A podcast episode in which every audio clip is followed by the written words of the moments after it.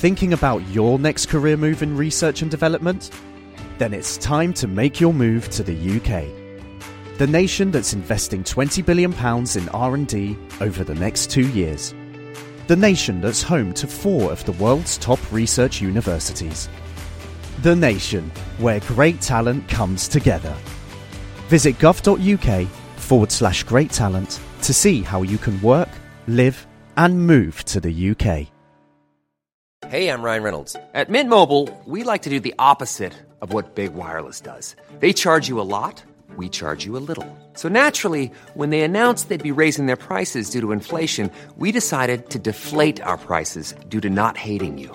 That's right. We're cutting the price of Mint Unlimited from $30 a month to just $15 a month. Give it a try at mintmobile.com slash switch. $45 upfront for three months plus taxes and fees. Promo for new customers for limited time. Unlimited more than 40 gigabytes per month. Slows. Full terms at mintmobile.com.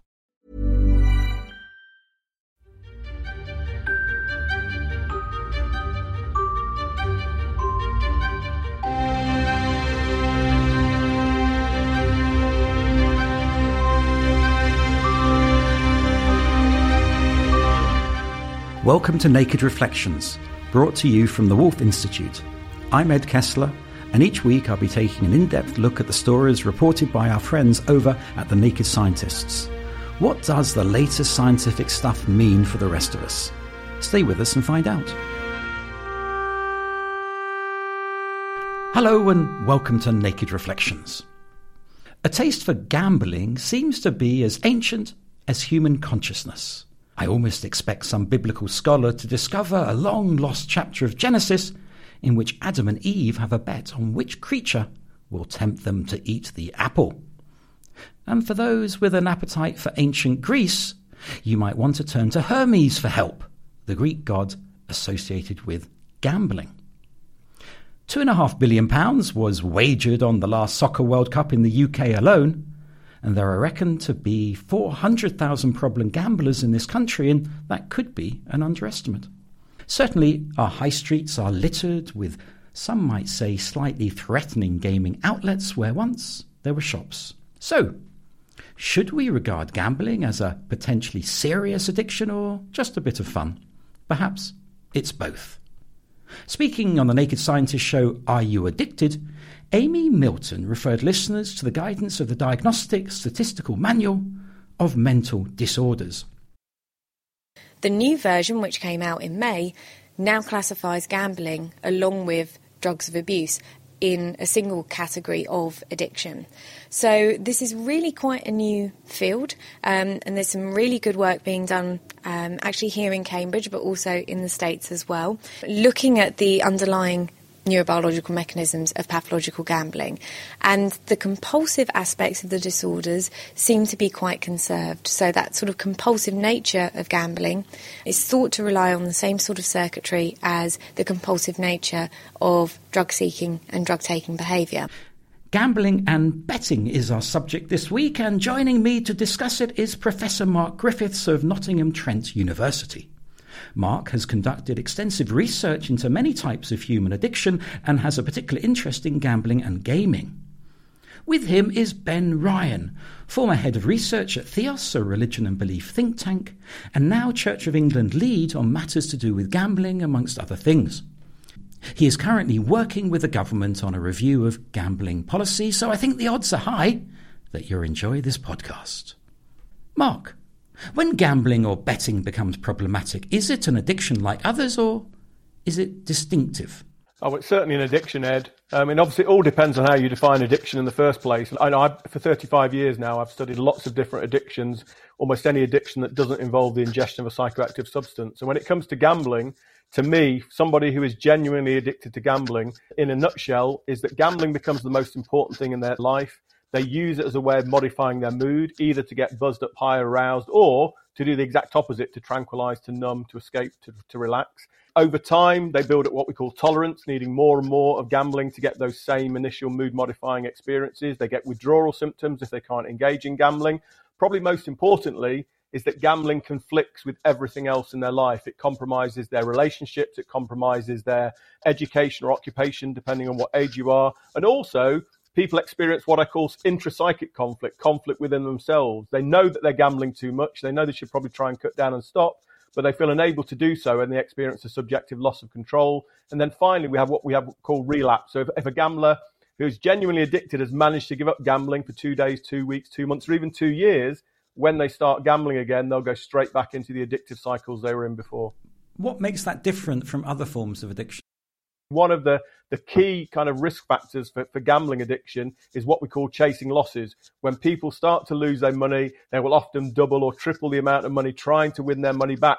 That is something that's totally unique uh, to gambling, doesn't occur in any, any other addictions. So, you know, the other thing about behavior addictions, gambling, like shopping addiction, are probably two of the most destructive addictions because it actually involves a financial consequence as well. If you spend 10 hours playing video games or 10 hours working or 10 hours engaged in sex or 10 hours on, on the internet, you don't lose vast amounts of money, or at least you know people traditionally don't. Of course, now even in things like video gaming, you know people are now monetizing those events. So gambling for me is one of the more destructive behavior addictions because if you gamble for 10 hours, most people are going to be losing, and that actually results in a you know a huge financial consequence as well. Ben, there was a change, wasn't there, in 2005 with the Gambling Act. What was the church's response at the time, and where do you sit on it now? I think in many ways we were quite prescient. The church has pushed back quite hard against what was seen, I think, accurately as, as a very liberalising agenda on, on gambling, making the UK gambling market one of the more permissive regulated gambling markets in the world. Our concerns about new gambling machines, with unlimited stakes, um, that's something which has shown to be pretty prescient in terms of a concern. Um, our concern about advertising, I don't think we could have begun to imagine how ubiquitous gambling advertising could have been, including that which is kind of more or less targeted at children. I don't think there's any particular desire to turn the clock back entirely. I think trying to put that concern for the vulnerable at the heart of how we look at gambling, not just seeing it as a cash cow. Um, for the Treasury is something which we've remained pretty constant on. We are often portrayed as prohibitionists, and I, I don't think that's that's fair. I don't think that's true. But we do want to see a more responsible and responsive gambling industry, which is more mindful of exactly some of those harms which Mark has just laid out.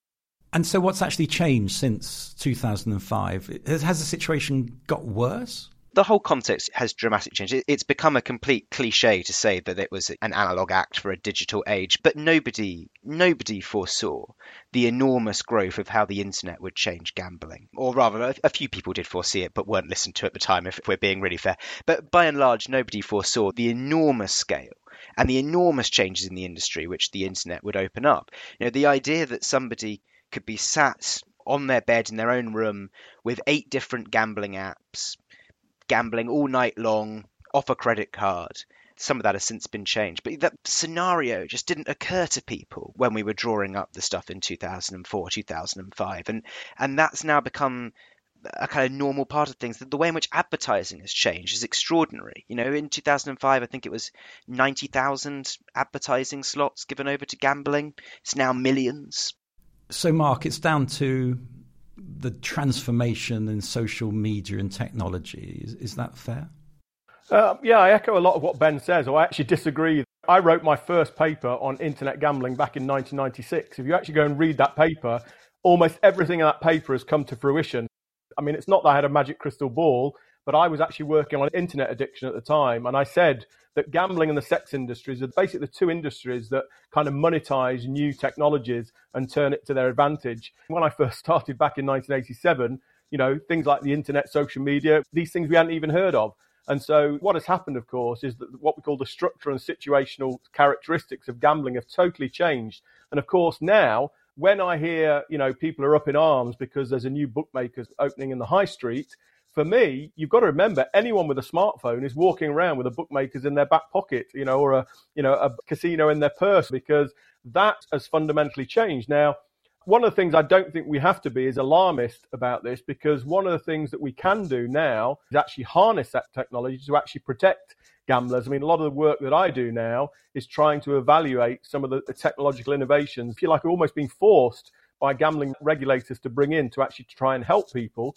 And I think the good news, I mean, Ben may disagree with me here, but if you look at the problem gambling prevalence rate over the last 20 years, it's been pretty much static at around about a half a percent. We did have a blip in 2011 when it went up to about 0.9%. A lot of people attributed that to the increase in advertising. But what we've seen over this last decade is that we've still got a problem gambling prevalence rate of around about half a percent, which still translates to well over half a million people. I'm not trying to minimize the problem at all.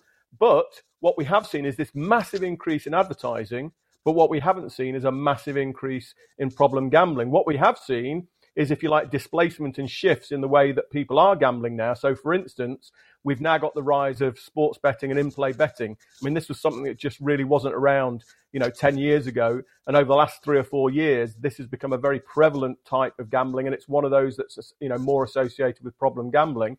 And that's where I would like to see you know targeted prevention and regulators get in is is trying to protect those people who are doing things that they did 10 years ago, where you would basically bet once a week on who was going to win in a football match. Now, of course, you've got 60 or 70 markets within one match for the whole 90 minutes. And then you get match after match after match, which means if you're an in play sports bettor, you can sometimes be gambling eight hours a day on a Saturday or a Sunday. But I'm a believer that we can use that technology to actually help prevent and stop problem gambling happening in the first place we can very quickly get into the weeds here. I mean, I am quite skeptical of that measure for all sorts of reasons. Um, some of the things which it measures, some of what it doesn't measure. I'm also skeptical about whether that really captures the full extent of gambling related harms. So you know, that might tell you that this individual has a particular addiction, but it won't tell you about the associated harms that their children don't have any money and can't go to school, can't go on a school trip, or it won't tell you about the fact their mortgage payment wasn't covered. There are all sorts of societal factors not captured in that problem gambling rate. Betting shops are a classic example. Um, the clustering of betting shops is enormously unpopular uh, with the general public for all sorts of reasons, not least being you know the, the rise of antisocial behaviour, the what it does for the local area, um, but also simply the reason for it is it provides a lot more machines for people who do have a problem where they can go from shop to shop. And that wouldn't be captured in that sort of statistic. So we can go into the woods on what your preferred statistic for harm is. Um, I think in some ways that that becomes a distraction. Okay, well, let's not get hung up on the exact numbers, but nevertheless, 500,000 people is a lot of people who are struggling with this addiction. Um, and I suppose the question I have is isn't it part of the human condition I mean, don't we all want to have a, a little flutter? Shouldn't we avoid trying to suppress it? Where would you go with that, Mark? Obviously, I'm not anti gambling in the slightest. I'm very pro responsible gambling. I'm anti adolescent gambling. We know that um, there, are, there are certain risk factors, and obviously, the younger that you are, the more likely you are to develop a gambling problem. You actually fall into what I think is a mistake there. You actually turned what I said, 500,000, and turned that into addicts. I actually talked about 500,000 problem gamblers. Now, I can tell you now that while all gambling addicts are problem gamblers, not all problem gamblers are gambling addicts. This is on a continuum. And I agree with Ben entirely is that obviously when we do assess problem gambling in this country and elsewhere, what we don't assess is the impact it has on other people. So those 500,000 problem gamblers will be affecting at least four or five other people around. And that's why it is a major societal problem. And again, it all comes down to how we define things, what screens we use.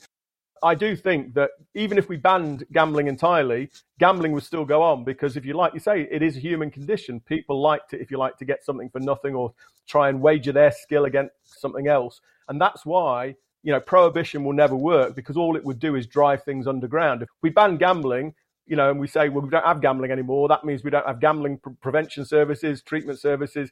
Actually, that would make the problem worse. You know, for me, I mean, I'd be a hypocrite I mean, I you know I like the odd sports bet. I play roulette at my, my local casino. I like having a gamble, but for me, I'm buying entertainment. You know, when I go into my local casino, okay, I will go in there. I'll I'll probably have a, a two course cordon bleu meal. You know, subsidized drinks, a couple of hours at the roulette table. And when I leave at the end of the evening, I will have spent maybe £35. Now, that's actually cheaper than me watching Nottingham Forest lose. That's cheaper than me watching Noel Gallagher at the arena. For a night's out entertainment, for a meal, to drink and have some fun with my friends, you know, if I win anything, that's a complete bonus. I, you know, I'm not gambling to win money. I like the gambling experience itself. So for me, you know, I don't want to stop other people's pleasure. And we know, obviously, the vast majority of people who do gamble have no problems at all. But of course, I've spent three and a half decades studying problem gambling. I know the destruction that it can cause at an individual level. You know, I've experienced it myself. You know, my brother ended up in prison okay, as a result of his acquisitive crimes to fund his slot machine addiction. It's one of the reasons that I got into gambling in the first place. Everything in my room, you know, was stolen by my brother and sold to fund his slot machine addiction. I know what it's like to live in a house where all of my family had to have locks on their bedrooms to stop my brother stealing things to fund his gambling. So when my family first found out my brother was addicted to slot machines, the first thing they said was, Thank God for that. We thought it was drugs. As if gambling is somehow a lesser problem than drugs. And I think, you know, going back to your very first question about addiction, when people are genuinely addicted to gambling, that is just like any other addiction in terms of the causes, the consequences, and the you know the impact that it can have on people around you. One thing I want to make absolutely abundantly clear, because it often gets lost in this, is that to my knowledge, no church or major campaign group is calling for a ban on gambling. The kind of portrayal as, as prohibitionist is, in that sense, entirely inaccurate. But I think it comes down to an idea that our opposition to particular things here is, is an opposition to the activity of gambling, as, as if the activity of gambling is, is a sinful one, which therefore we want to quash. Now, I would say that that's actually not quite accurate, albeit in the fact that, you know, particularly in the 19th century, you have people like Wesley and, and William Temple who were very anti gambling and saw gambling as an innately sinful activity and therefore one, one to remove from society. That's not where the churches currently are. It, it's not the individuals engaging in gambling which, which we're kind of condemning and working about, it's an industry which draws a disproportionate amount of its profits from addicts and I personally don't much like the term problem gamblers, but since it's it's the currency here, we'll use it as shorthand. Um, an industry which is based to a great extent on exploitative and dangerous products, and it's important to note on that that different products are just much more dangerous than others. Talking about playing the football pools or the national lottery is a very different world from online slot machines and very convoluted accumulator bets are very different from football pools. And an industry which uses so-called VIP schemes, which target serial losers and addicts and give them constant inducements to keep betting with them. That's a dangerous and reckless behavior on the part of an industry. And that is, a is, is a sinful behavior which we want to see a crackdown on rather than the individual that's involved. But I do think that's a really important distinction to draw between the activity itself and its virtue or vice and the industry that profits from particular vulnerabilities and exploitation and the, and the regulation thereof. Can I just say, Ben, I agree with you wholeheartedly there. One of the things you just raised there, which is very important, is what we call the structural characteristics of gambling. So, as you said, playing a, a bi-weekly lottery uh, is very different from playing a slot machine. So, the one area that I've done a lot of work is on what we call event frequency. So, for instance, I could create you a really safe slot machine. And how would I do that? Is when you come to play my slot machine, I'm only going to let you press the button once on a Wednesday night. I'll let you press it again once on a, on a Saturday night. And I guarantee no one will ever become addicted to that slot machine. I could also create you the single most addictive lottery product. And instead of having the draw once on a Wednesday night and once on a Saturday night, I'll have the draw every two minutes. Okay, now you might say I'm being facetious there, but of course that game is, exists. We've got Keno is in other jurisdictions around the world, and my guess is Keno at some point will come in as a form of gambling in this country where you have automated lottery draws every few minutes. So when people say to me, oh, lotteries are non addictive, slot machines are addictive, I go, no, it's to do with the structural characteristics of that particular activity because you can manipulate the structural characteristics to turn what is a very innocuous form of gambling like lotteries into something that's actually very problematic. And that's what we've witnessed elsewhere in the world is that fast, high action, high event frequency lotteries actually do have a high association with problem gambling. And that's why slot machines, fixed odds betting terminals are often called the crack cocaine of gambling because they have lots and lots of these structural characteristics that induce people to play again and again and again. So totally agree with that, Ben. I also agree that, you know, there are certain sections of the industry who definitely prey on vulnerable people and use what I think are irresponsible practices to, to gain their income. This is Ed Kessler, and my guests this week are Mark Griffiths and Ben Ryan. Our subject is gambling, and the title of this podcast, appropriate enough, is Odds On Either Way. Whatever view you might take about gambling, do you believe that the big companies, many of which are registered offshore, are sufficiently serious about tackling its potential harms? Here's a clip from the Naked Scientists show the A to Z of addiction. Dr. Raian Ali expresses his concerns. There are a lot of court cases now about gambling company failing to practice their duty of care. There are fines imposed on them because they failed to uh, detect addictive uh, gambler. It's for the benefit of both the society and the, the gambling company to detect those problematic cases. And the majority of gamblers are not really problem gamblers. So the, the profit of the company wouldn't be hugely affected by detecting problem gamblers in the early stages and keep the gambling to an acceptable level. Ben, do you engage with the Gambling Commission about safe gambling? And if so, how do you go about it? We do. It's somewhat customary for people in my position to take quite an aggressive stance on the Gambling Commission and its perceived weaknesses, and I and I often think that is unfair. I think they have an exceptionally difficult job and work very hard to try and engage with the voluntary sector and, and with other groups, but it, it isn't very easy. One of the bugbears that I think I would continue to have with, with the Gambling Commission is there is still this kind of um, a default position of always a demand that we need more research we need more evidence before we can definitively move on something. I find that problematic.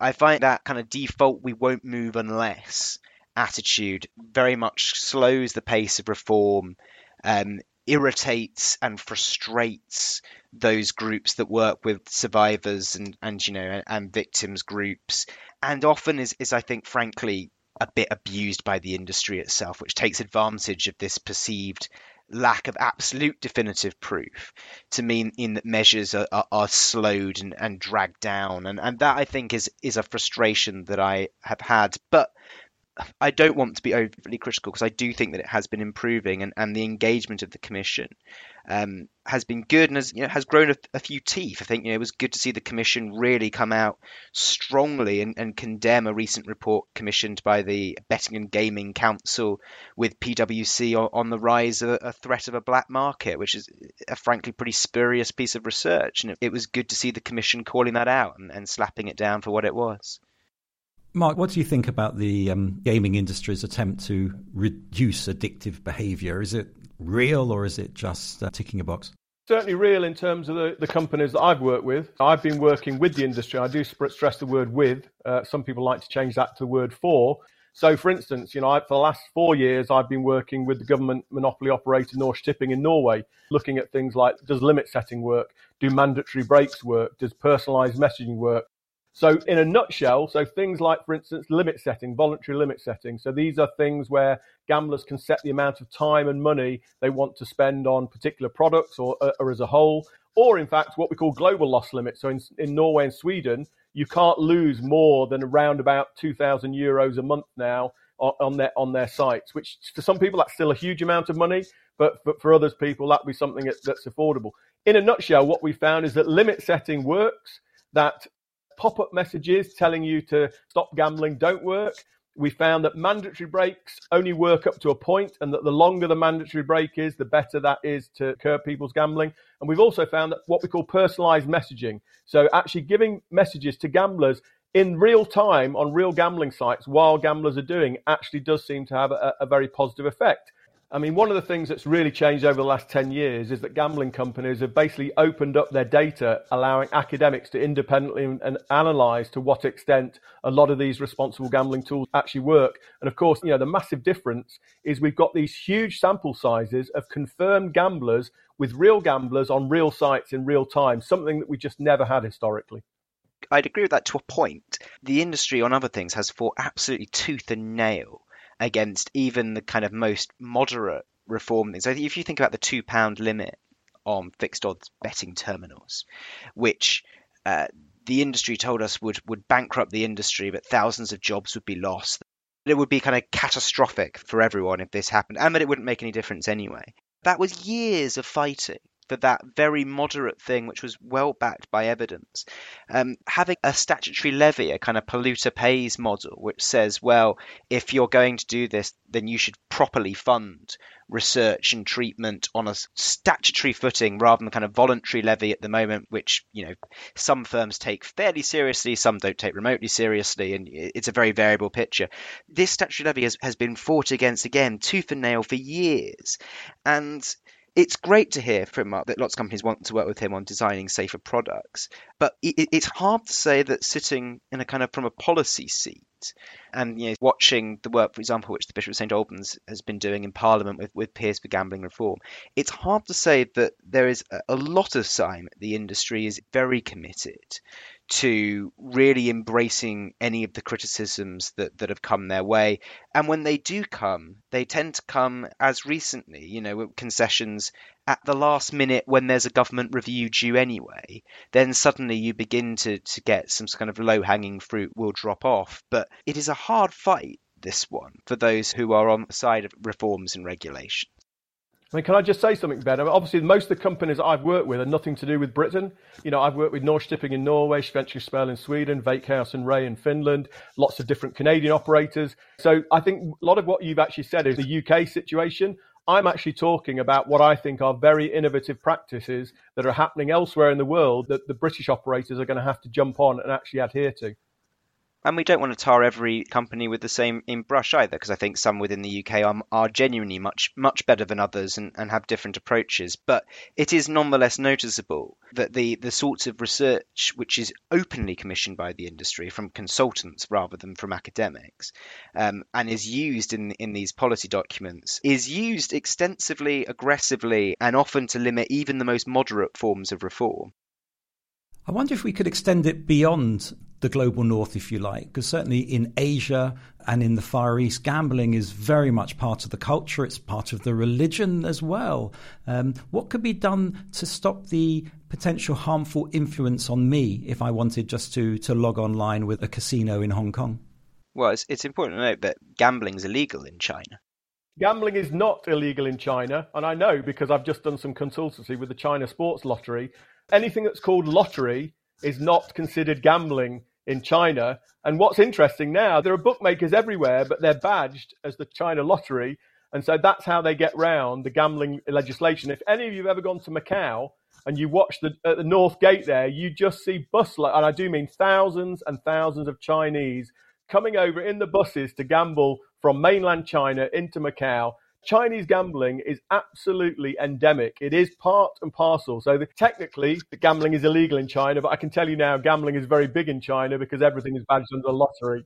I'm glad we sorted that out. I don't feel as bad as I did a moment ago. But more importantly, what can be done, not so much to help those people getting off the bus in Macau, but helping me just log on and just get caught up in this uh, morass? Well, in principle, I suppose it was nothing. But but why would you? In in the sense that when UK regulations are are pretty permissive, um, there's not actually a huge incentive for you to go and seek out those Chinese sites. One of the curiosities, in fact, when we talk about, say, advertising in sport, the number of Premier League football teams are actually even more in the lower leagues, sponsored by Chinese betting companies, which no one in the UK can bet on because they don't have a license to operate in this country, um, and which may or may not be illegal to bet on even in China. Uh, it means that there is this kind of curious grey market gambling phenomenon which British industries and British advertising and British sports clubs are, are sort of a part of the ecosystem of. I'll just come back on that, not to disagree. Obviously, the Premier League, we've got to realise it's a global phenomenon. You know, if you're in China, you're in Australia, you're in America, people watch the Premier League. So the fact that companies are advertising a, a betting company or a, a, gambling company that British people can't even gamble on, that's not really the point. It's about attracting, you know, people that can gamble there. Ed, going back to your question, for instance, if you try to log on to Norsk Tipping in Norway or Sweden in Swedish, you'd have to give your social security number. So what that automatically means is that you can't actually even gamble on those those products to start with, and it also shows that you are over 18 or over the, the minimum age to gamble. All bets are off because this is the end of this podcast. Thanks to my guests, Mark Griffiths and Ben Ryan, and as always, thanks to you for listening. If you enjoyed the show, and I hope you did, you might want to browse our archive of podcasts. We'll be on holiday soon, but don't worry, we will soon be sharing our biggest hits during our August break, so keep an eye out for that too. In the meantime, I'll be back next week with a new topic and some new guests.